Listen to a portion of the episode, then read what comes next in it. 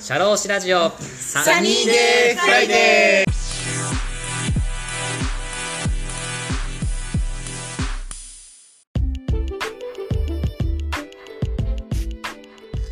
この番組は国内海外問わず放浪が大好きな国際派社労士 DJ のポッドキャストです。明日から週末だとウキウキするようなそんな昼下がりの金曜日の気持ちになれるトーク番組を作っていきます。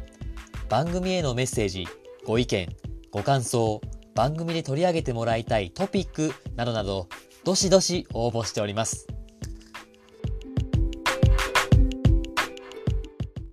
今日はですね、あのー、15分とか20分ほどお時間いただきまして、えー、私、田村がですね、あの、ポッドキャストを使ってですね、えー、日々、えー、社労士のお仕事に活かす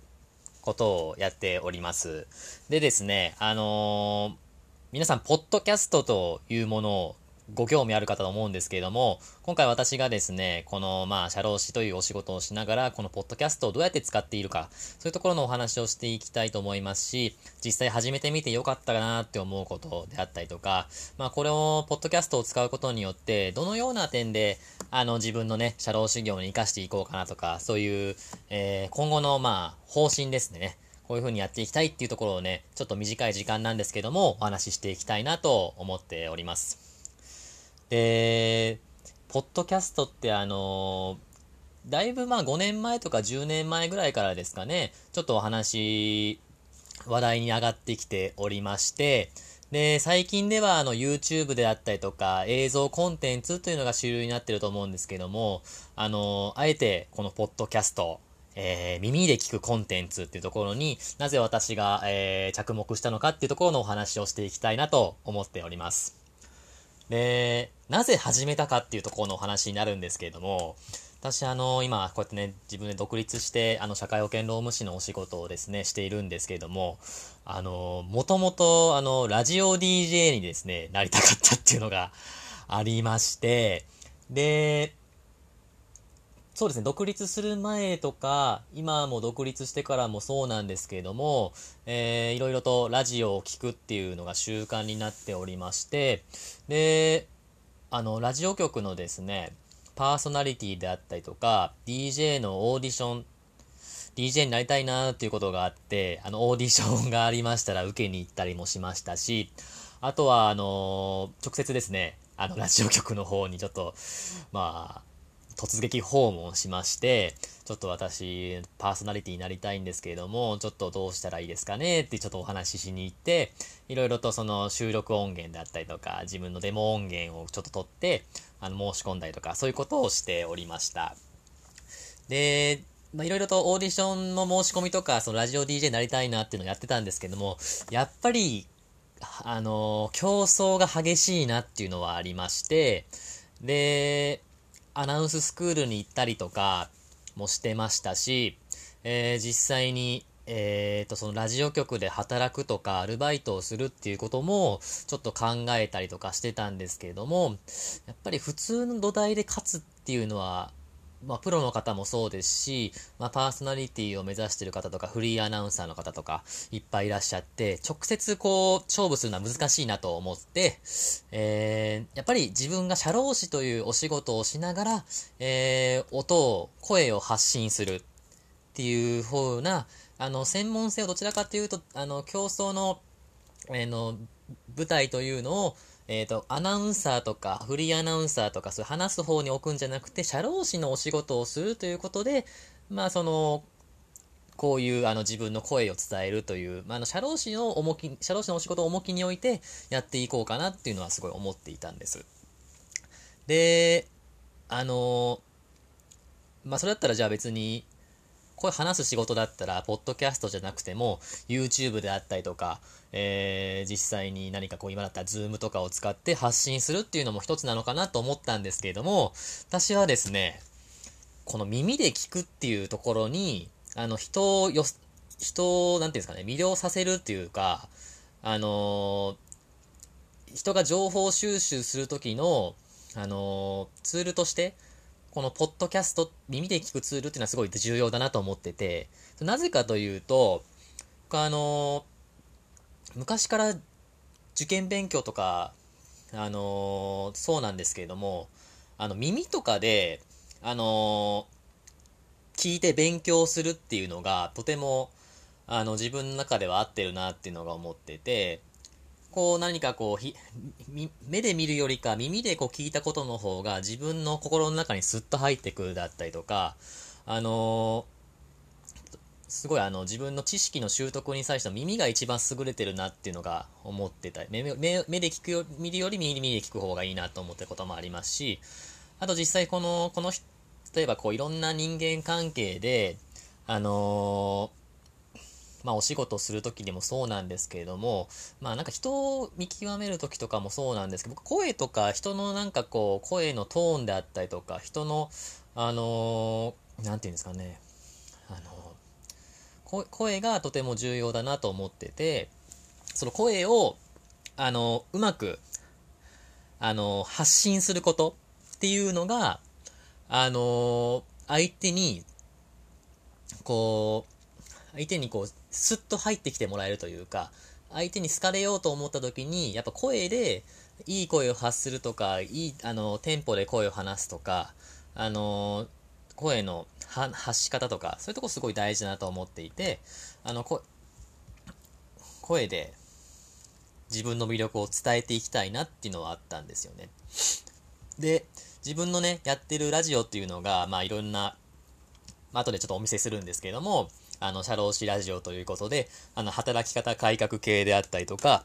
あとは、あの、自分たちのお仕事、自分のお仕事で携わっている経営者の方だったりとか、あの、自分が好きな海外旅行とか海外経験のある方のお話を聞いたりとかですね、そういう、あの、コンテンツで好きになってもらったりとか、まあ自分の、まあ話してる時の声であったりとか、笑い声とか、そういうところで好きになってもらえれば、あのやっぱこう耳の感覚ってすごい敏感だと思うので、あの目が、目で見えない、目で人を判断できない分耳で、ああ、この人の話し方いいなとか思ってくれれば、一度こう好きになってくれれば、ファンにな増えなってもらえる人が増えるのかなっていうのは思ってやっております。やり始めました。で、じゃあ YouTuber じゃなん、YouTube ではなくなぜポッドキャストなのかっていうと、やっぱ同じことをしていても、社労士でのブランディングとして自分の自分が社労士でやっていく時のブランディングではなかなかちょっと競争が激しいなと思っていて、まあ、社労士 YouTuber っていうのはいると思うんですけども、あの、社労士ポッドキャスターとか、社労士ラジオ DJ っていうのはあまりいないなというのは思っていたので、あのーそういう、まあ、声で発信する、ポッドキャストをやってる社労士みたいな形で、あの戦うっていうのはすごい大事だなと思って、そちらで生きてやっていこうっていうのが僕のきっかけでもあります。で、もう一個、あの、なぜややり始めたかっていう話なんですけれども、あの、やっぱ社労士業って、まあ、士業、まあ、社労士だけじゃないんですけども、例えば弁護士さん、税理士さん、行政書士さんとか、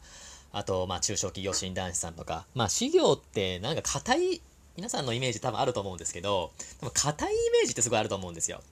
なんかこう、まあ、専門家みたいな、こう、なんかこう、すごい、なんか知識がある方たちですごいあの、硬いイメージというか、もうビジネスビジネスしたお話であったりとか、あの、プライベートのところってなかなか見えにくいであったりとか、すごい硬いイメージがあると思うんですけども、で、実際にこう、お仕事をして、あの、関わりがある方っていうのは、まあ、1回2回は、あの、そうやってね、自分もそうなんですけれども、あの、従業員さんの雇用であったりとか、あの、働く、あの、環境を良くするであったりとか、そういうお話をするんですけれども、なかなかやっぱり、ビジネスビジネスしたお話にしかなることができなくて、この本当の自分の人柄というか、こう、自分はもっと話好きなのに、こう、いろいろな人とこう、もっともっといろんな話をしてみたいけれども、なかなかそういうお時間が取れないであったりとか、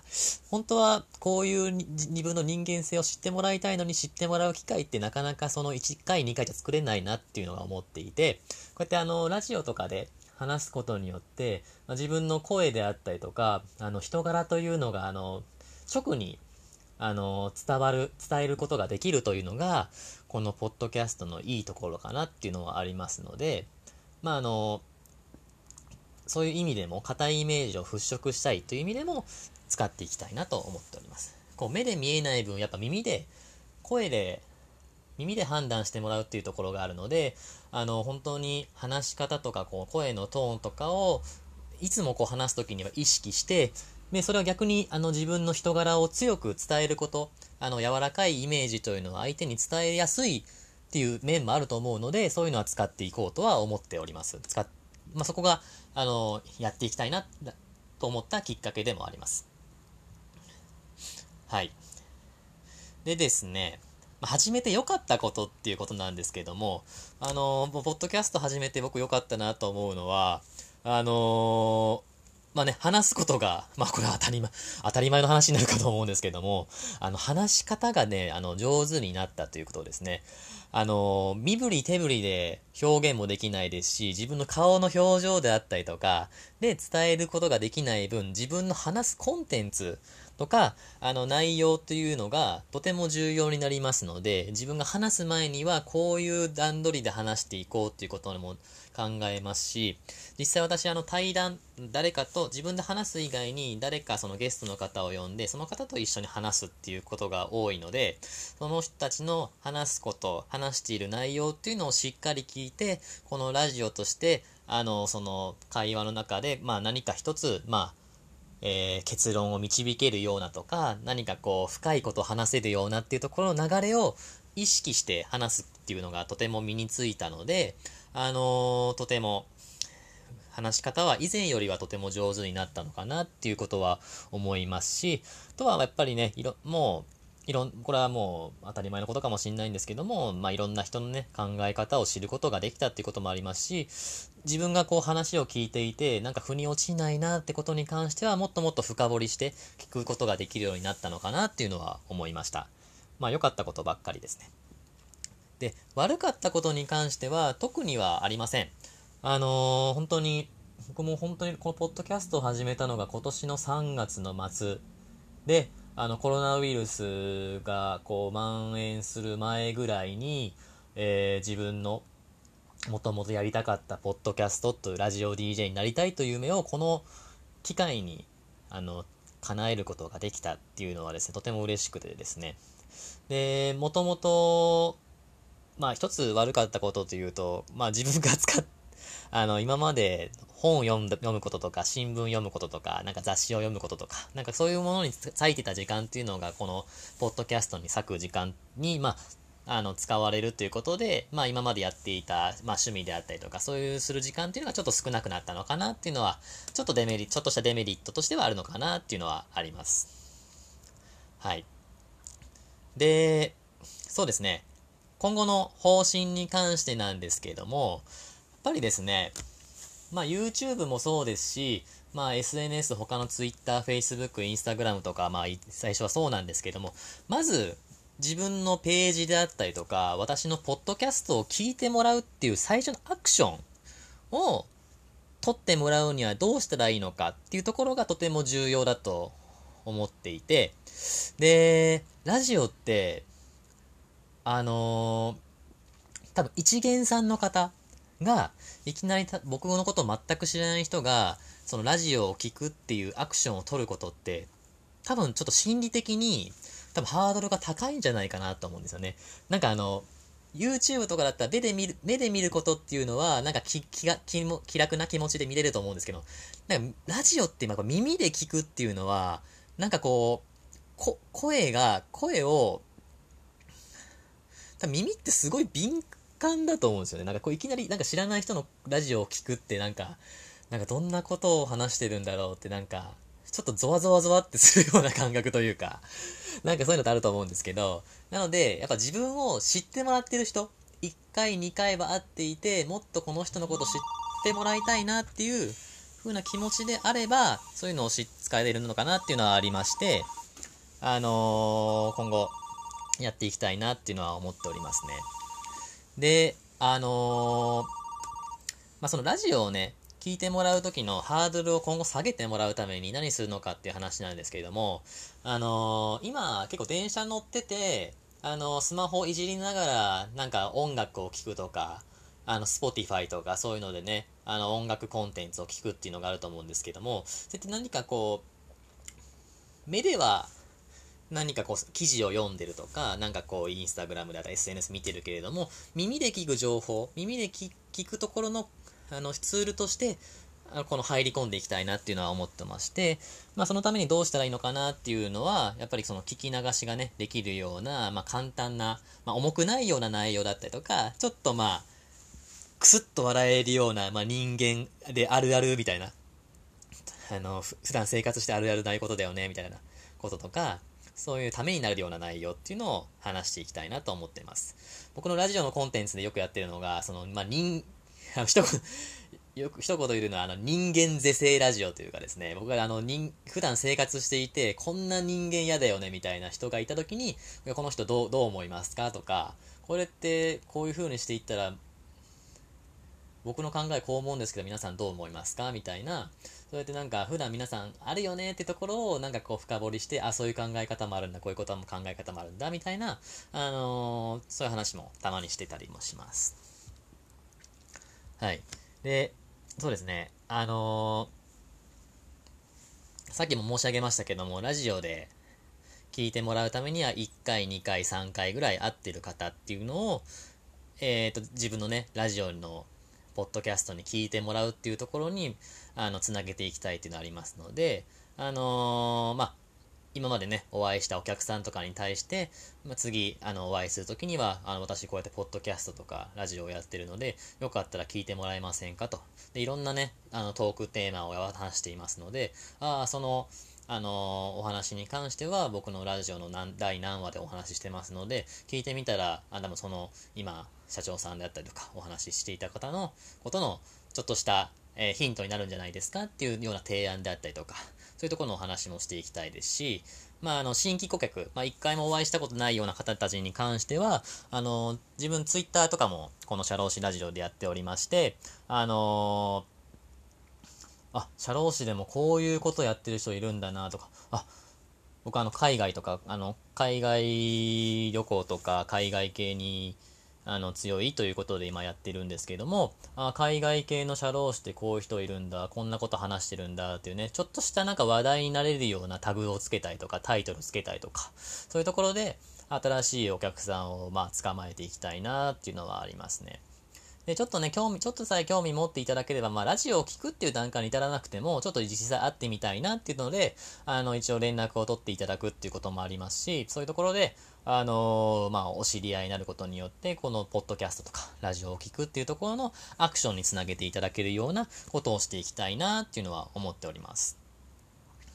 はい。そうですね。あのー今までこういうポッドキャストとか SNS だったりとか、あの、使うことはあったんですけども、実際にこのブランディングということで本格的に使うことが、使うようになった、あの、もっともっと発信するようになったっていうのは、今度ラジオ、DJ、ラジオのね、ポッドキャストをするっていうことが一つのきっかけになっておりますので、あの、もっともっと有効にね、あの、発信していきたいなっていうのはありますし、えー、自分もこうやってウェビナーという形で、まあ、顔を見せて声を発信するっていうのは、とてもあのー、普段ラジオをやってる時には味わえない感覚なので、すごいあの、話す時の、あの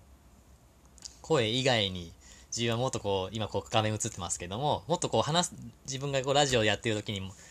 にもっとこう笑ったりとか、こう顔の表情を使うことによって、もっとこの声を届ける、ラジオの声を届けるときに、あこの人は楽しんで、田村は今楽しそうに話してるんだなっていうところの、あの、印象にもつながるんだなって今このウェビナーをね、話しながらすごい思ったので、あの、もっともっと改善するとこあるのかなっていうところは今こう話しながらすごい思っております。はい。で、あの、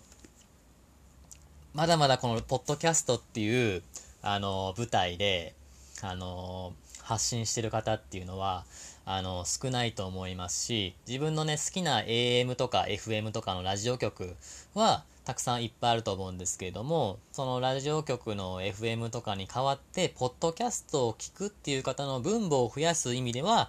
ぱり、こう、あ、こういうポッドキャストをやってる人がいるんだなとか、ちょっとこの人の話聞いてみようかなっていう最初の一歩を踏ませるっていうところでは、とても重、何か、あの、自分もなんかこ